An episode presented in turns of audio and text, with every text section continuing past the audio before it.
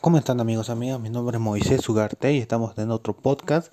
Ahora hablaremos a qué edad es bueno comenzar a entrenar o hacer pesas. Pues la verdad para esto no hay edad, puedes comenzar a la edad que quieras, pero siempre el consejo que nos dan es que comencemos arriba de los 18. Pues conozco a muchos atletas buenos que comenzaron a entrenar a sus 15 años. ¿Y cuál es el límite de edad?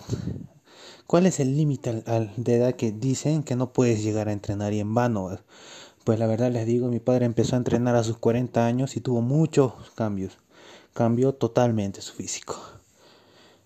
Y pues la verdad se puede comenzar cualquier edad, 15, 16, 17, 18, pero el consejo que nos dan muchos doctores, nutricionistas, hasta preparadores, que se comience a los 18 para arriba.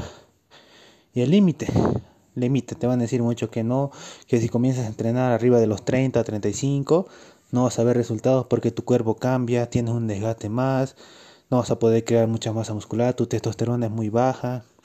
Pues la verdad no hagan caso en eso, que ustedes pueden lograrlo. Si tienen más de 30, 35 hasta 40, échenle, entren, empiecen a entrenar, van a ver que su cuerpo se va a ir adaptando y van a ver muchos cambios. Así que no duden de eso, no duden en sí mismo y sigan.